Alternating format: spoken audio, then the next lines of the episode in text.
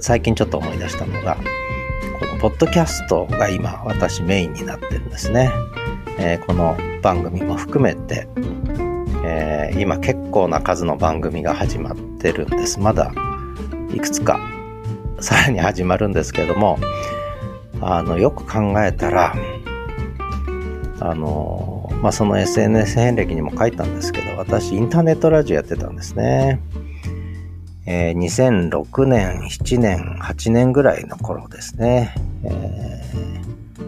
ー、もうそれこそ24時間流しっぱなしのインターネットラジオ。自分がいない時は音楽流してね、フリーの音楽を流して。で、えー、1日何時間ぐらい喋ってましたかね。ずっと喋ってました。で、当時何やったかっていうと、まあ、自分で喋ったり歌ったりもしたんですけれども、えー、スカイプを使いまして。で、昔はその、複数人が、ね、えー、一箇所で喋れる仕組みがなかったんですよ。で、スカイプが唯一それをなんとか可能にしてくれるということで、で、ミキサーにマイク2本挿して、で、ぐるぐる回して、2人の声が被らないように設定をして、で、それでゲストを、スカイプでゲストを呼んで、それでトークをしたと。これ結構うまくいきましてね、えー、聞いてる方は隣にいるんじゃないかと、こう、いつも疑いの、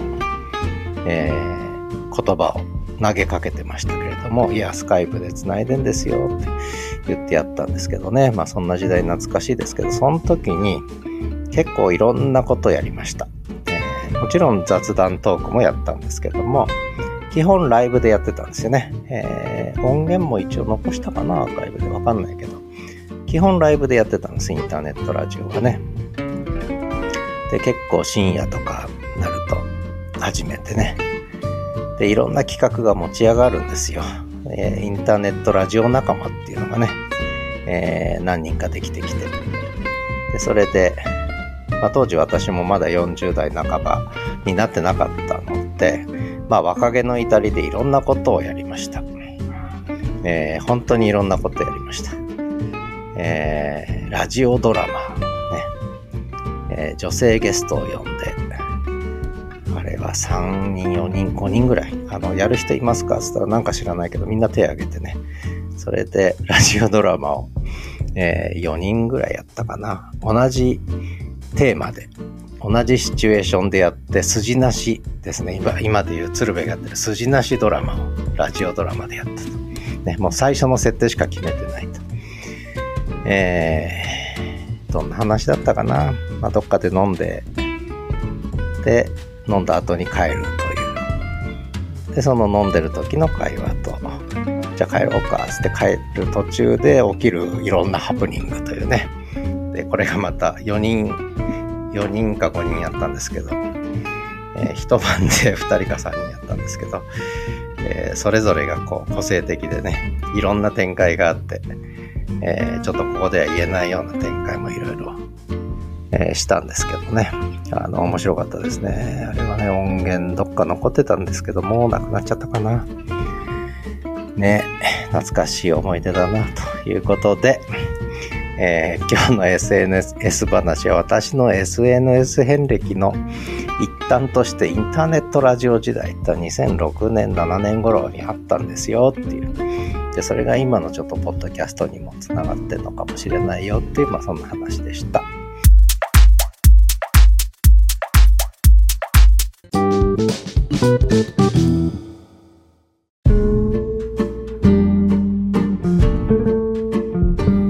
えー、始めるラジオキャンパスサンデー、えー、9月17日、えー、ですね。第1コーナー人生いろいろ、ポッドキャストな人生の3回目になります。えー、先々週はインターネットラジオ2006年から2008年までやってた私がやってたインターネットラジオの話をしました。で、前回はコミュニティ FM でのラジオパーソナリティを7年ほどやってた話をさせていただいたんですが、もう一回ちょっと元に戻って、なんでそもそもインターネットラジオを始めたのかということなんですが、あの、音声チャットですね。えー、音声チャットが始まりだったんですね。当時というか私はあの2000年代の前半は2002、3年ぐらいからブログ文化が始まるんですけど、私ブログは2005年ぐらいからかな、多分始めたのは。ちょっと遅かったんですよね。で、なんでかっていうと、文字チャットやってたんですね。チャッターだったんです。で、いわゆるライブ、ライブチャットですよね。で、ブログってのはオンデマンドじゃないですか。で、私はライブ文化の世界にいたんですね。で、完全に文字チャットにはまって文字チャッターだったわけです。で、その後音声チャットが出てきてビデオチャットが出てくるんですが、その音声チャットですね。やっぱりマイクに向かって喋るようになったのは、えー、パソコンを前にしてね、マイクに向かって喋るようになったのは、やっぱり音声チャットですね。で、当時の音声チャットは、えー、一人ずつしか喋れなかったっていう話は前にもしたんですけど、どっかで。で、だからみんな聞いてるわけですよね。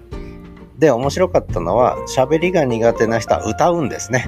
ギター持ち出してきて歌ったりしたわけです。ね。弾き歌いをするわけですよね。で、で、私もまあ歌ったんですけど、当時ね。で、ところが、その、音声チャットだから一人ずつしか喋れないから面白くないくなってくるんでね。最初はハマるんですけど、いろんな人の声聞けるからね。ただだんだんだんだん飽きたらなくなってきて、それでインターネットラジオやってる人がそこにいて、で、私を導いてくれたという話は以前もしたんですが、その、で、何が違ったかというと、インターネットラジオはゲストが呼べたっていうね、これがやっぱり最大の違いでしたね。えー、つまり複数人でのトークができたと。で、これはあの、ちょっといろいろミキサーかませたり、マイク2本挿したり、ね、いろいろ設定いじらないとできなかったんですが、まあそれを教えてくれる人がいて、で、それを始めたらもうそっちの方が楽しいわけです。つまり一人で喋って順番に喋るのを聞いてても、要するにカラオケで順番待ってるみたいなもんで、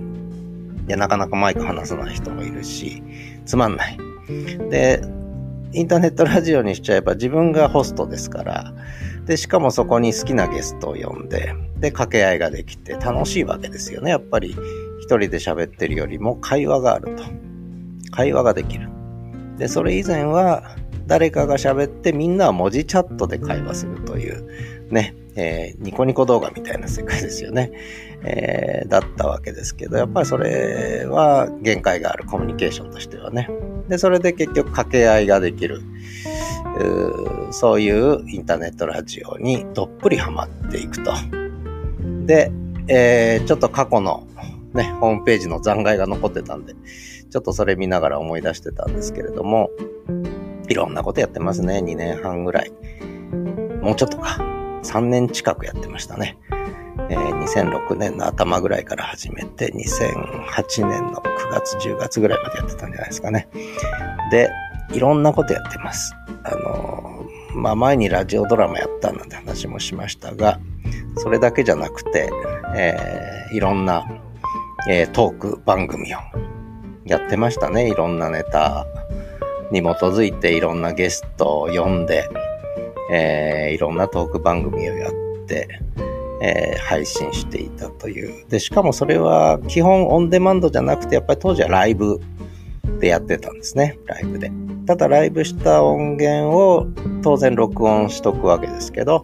録音したやつはどっかにこう、今みたいにクラウド上に置いとくとかいうこととか、あるいはホスティングサービスに置いとくっていうのがやっぱり十分になかったので、自分でサーバー立てる以外なかったんで、それをやってる人もいましたが、私はそこまでやらずに、結局何やったかっていうと再放送。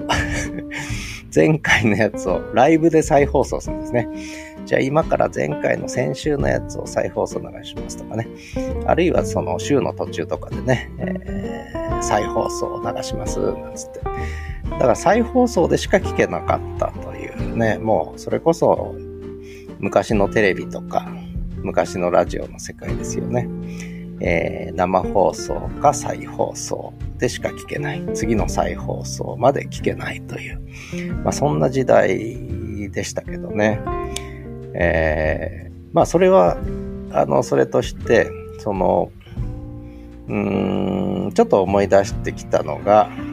やっぱりその前の音声チャットの時に、やっぱりいろんな個性の人がいたんですよね。えー、で、いろんな人と知り合って実際にオフ会であったりとかもしたし、ね、一緒にカラオケも行ったし、えー、またこれが面白いんですよね。ネット上でやってるカラオケと、ね、えー、音声チャットでやってるカラオケと、それからリアルであった時のカラオケとね、このなんというか、えー、そうなんだけどっていうのは要するに聞いたことあるんだけど違うぞみたいなね、やっぱりリアル体験っていうのは、なんていうかな、なんかやっぱ面白かったですね。そんなことばっかりやってたのが2006年、7年、8年。当時私はまだ43、44、45歳ぐらいですね。えー、ちょうど今、ポッドキャストで出会う人がだいたい40代半ば前後の方が多いんで、なぜかね。えー、そうすると、あの、その世代で、こんな感じでやってると、いろいろあって楽しそうだなっていう、ちょっと、それも含めてちょっと昔のこといろいろ思い出してきてるんですけどね。えー、会ったことのない人。まあ、ビデオチャットも出てたんで顔を見たりとか、あるいはね、それが出る前は写真を送ってくれたりとかっていうのは結構あったりして、だけどそれをやってくれない人も当然いたわけで、ちょっとリアルで会うまで、ね、声しか知らないと。ね、声しか知らない人とこう会うというね、のは、やっぱり面白かったですね。だけど声を知ってるっていうのはすごく大きいことでもう初めて会った気がしないという。ね、声で実際会話してるわけですから初めて会った気がしない。ところがこれは文字だけだとやっぱり初めて会った感が結構あるんですよね。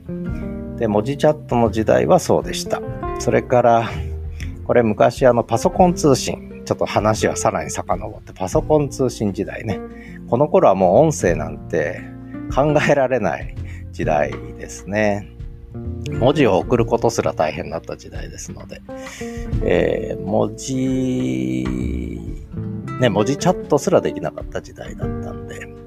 えー、オンデマンドの文字のしかも短い文章しか送り合えなかった時代で、そういう意味では、まあ、いわゆる文通、ね、さらに昔に遡りますが、手紙のやり取りっていうのが僕の小学校時代とかはありまして、えー、文通をしていた人と初めて会うみたいな、えー、そんな感じでしたよね。だから会うまでどんな人かわからない。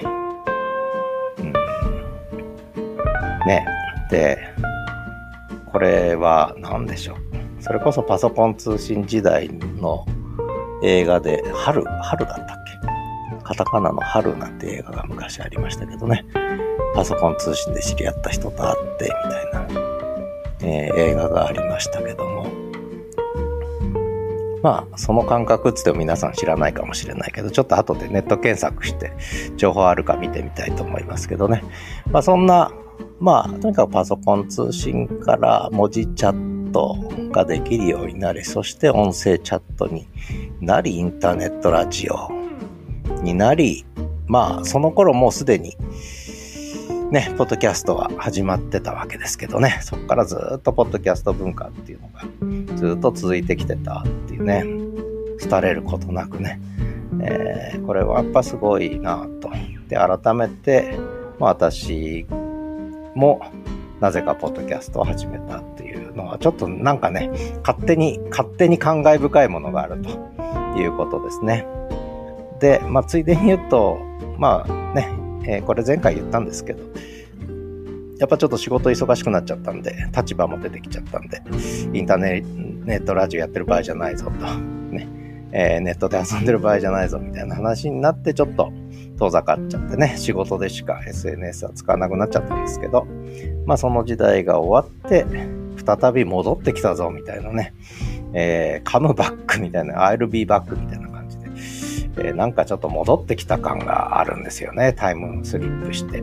昔に戻った感がちょっとあって、まあそれで少しはしゃいでんですけど、まあそれはさておき、えー、ポッドキャストな人生、次回どうしようかな。もうこの辺で終わりかな。えー、Listen to Me ですが、えー、20年ぶりのワクワク感というね、ことが今起きているということで、この20年ぶりのワクワク感の正体を探るということでちょっと考えてみたいなと思ってて、で、少し私の体験に基づいて何が20年ぶりなのか、何が起きてるのかっていうのを少しこう考えてみたいんですね。で、最初に2つ過去の音源聞いていただきました。えー、まあ私のインターネットラジオ体験ですね。ちょうど200678年とインターネットラジオやってたんですがで音源でも出てきましたけどその前に文字チャットやってたんですね私はね。文字チャットやってで音声チャットに入ってったんですね。でこれ一つやっぱり文字から音声へっていう波が一つありました文字から音声へ。だけどこの時はまだその何て言うのかなあのオンデマンドで要するにチャットはライブなんですよね。でオンデマンドでつまり非同期で音声をやるという Vlog とかもちょっと出てきたんですけどやっぱりこれ流行らなかったんですよね。で結局文字から音声っていう波はライブの世界チャットの世界で起きたんですね。でむしろこの時同時に起きたのがブログの文化。でそしてブログの SNS 化が始まったんですよね。でこれはむしろ文字のオンデマンドの SNS 化が始まったと、えー、いうことだと思ってて。で今起きてるのはそのオンデマンドの文字から音声へっていう波が起きてて、えー、結局これは文字起こしですね。文字起こしができるようになったことで精度が高くね。それでオンデマンドレベルで文字から音声って動きになってきた。でかつての Vlog とかがやっぱりあんまり普及しなかったのは結局文字起こしがないから視覚化できないから中身が分かんないのね聞かないとね。でこれが一つ大きいのかなと。で私の整理ではやっぱり文字から音声っていう波。それがライブ文化の中で起きたのが今オンデマンド文化で起きているっていうこういうことじゃないかなと思うんですね。で20年前は一つはそのライブの世界で文字から音声っていう波があってもう一個はつまりさっき言ったブログの SNS 化っていうね波があったオンデマンドの文字情報の SNS 化っていうのがこうあったような気がするんですよね。で今この2つが重なって起きているとまあそんな整理ですね僕の中ではね一つはね他にもあるんですけどやっぱこれが一個大きいかなというふうにちょっと思ったりしています。でこの後もう一つ音源聞いていただいてまあ何かの参考になればと思います。その前にこの過去音源ねクリップの、えー、出どころですけれども「始めるラジオキャンパス」っていう私が Spotify で配信している番組で「少し SNS 話と私の人生話をしてきたんですね。で最初に聞いていただいたのが8月30日配信の、えー、音源でした。でそれから2つ目に聞いていただいたのがこれが9月17日の音源でした。でこの後聞いていただくのが、えー、実はあのその間に挟まるんですが9月3日ですねに配信した音源ということになってます。一応リンクを LISTEN の概要欄には貼っておきたいと思いますので興味のある方は、えー、そこでね、えー、さらに前後を聞いていただければと思います。ではお聴きください。ということで、ポッドキャストな人生はなぜ始まってしまったのかってね、えー、ポッドキャストな人生を送ってる人たくさんいると思うんですけど、ちょっとポッドキャストな人生について考えてみようと思いました。これ多分1回じゃなくて何回かできると思うんですけど。で、まあ自分の話からすると、えー、ポッドキャストを正式に始めたのは Spotify。これですね。これが7月4日なんですよ。だからまだ2ヶ月経ってないというね、えー、ポッドキャストな人生。で、ちょっとその前にスタンド FM、これはむしろノートと連動させて、えー、有料放送音声記事がノートでは配信できるんだけど、それをノートだけで収録してもつまんないので、ちょっとまあ、なんだろう。まあ、スタンド FM がどこまでポッドキャストかっていう問題あるんですけども、スタンド FM がまあちょっとね、使いやすいと、ノートとの関係ではね。で、それでちょっと音声、えー、の配信用でちょっとスタンド FM をサブで使い始めたっていう。まあだからあれあんまり僕の中ではポッドキャストとしては位置づけてないんですが、なのでまあ、ポッドキャストやろうと思ったのは6月の末。6月30日だね。えー、とある対談がきっかけでやろうと思って。で、7月4日から始めたと、なかなかスピーディーでしょ？行動が早いんですけども。えー、まあ、まあ、まあ一番きっかけはそれですよね。8月30日に、えー、これはもうポッドキャスターの中では有名な方なので言っていいし、ね、お、あの、リスにもよく聞かれてますで上がってたりするので、時々ね、あの、ポトフさんという方と対談をして、で、それで、これはやっぱり音声配信だなと思ったんですよね。で、音声配信するのはちゃんとポッドキャストだなと、やんなきゃなと、なぜか思ったんですよね。まあその理由はいっぱいあるんですけど、で、あちこち書いたり喋ったりしてるんですけど、必然性があるんですね。必然としての。必然があってやってるんですが、必然性を持って。じゃあなぜ必然性を持ったのかっていうね、ことなんですよね。これをちょっと、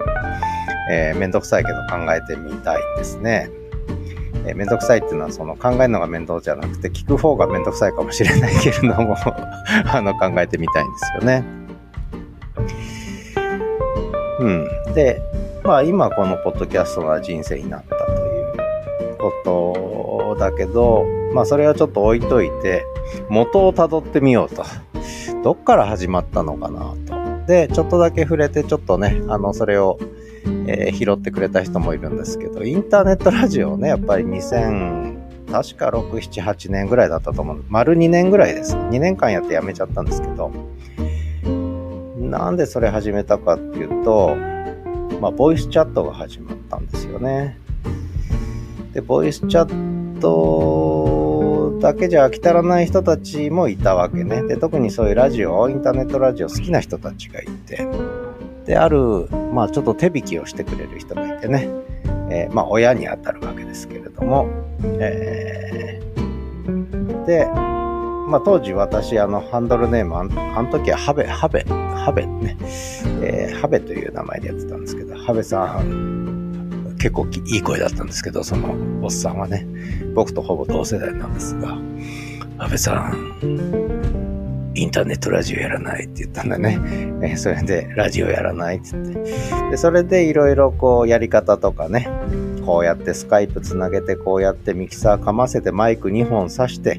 えー、で、なんだ、家の Wi-Fi というか、インターネット接続はこういう風に設定を変えてとかね、全部教えてくれて。で、それでやったんですよね。インターネットラジオね、2年ぐらいね。まあ、あれがまあ、やっぱり直接的な、こういう音声配信をし始めた、まあ最初ですよね。で、その前にだからボイスチャットやってて、で、その前は文字チャットにはまってて、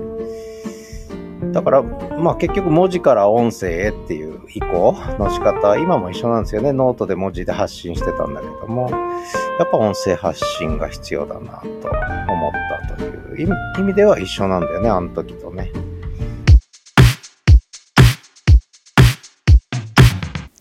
ということで、3つの加工音源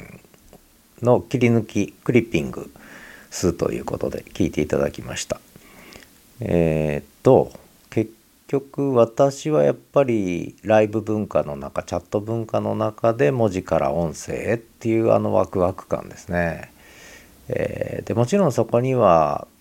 まあ mixi とかね他の SNS も絡んでたんですけどやっぱ文字から音声っていうこの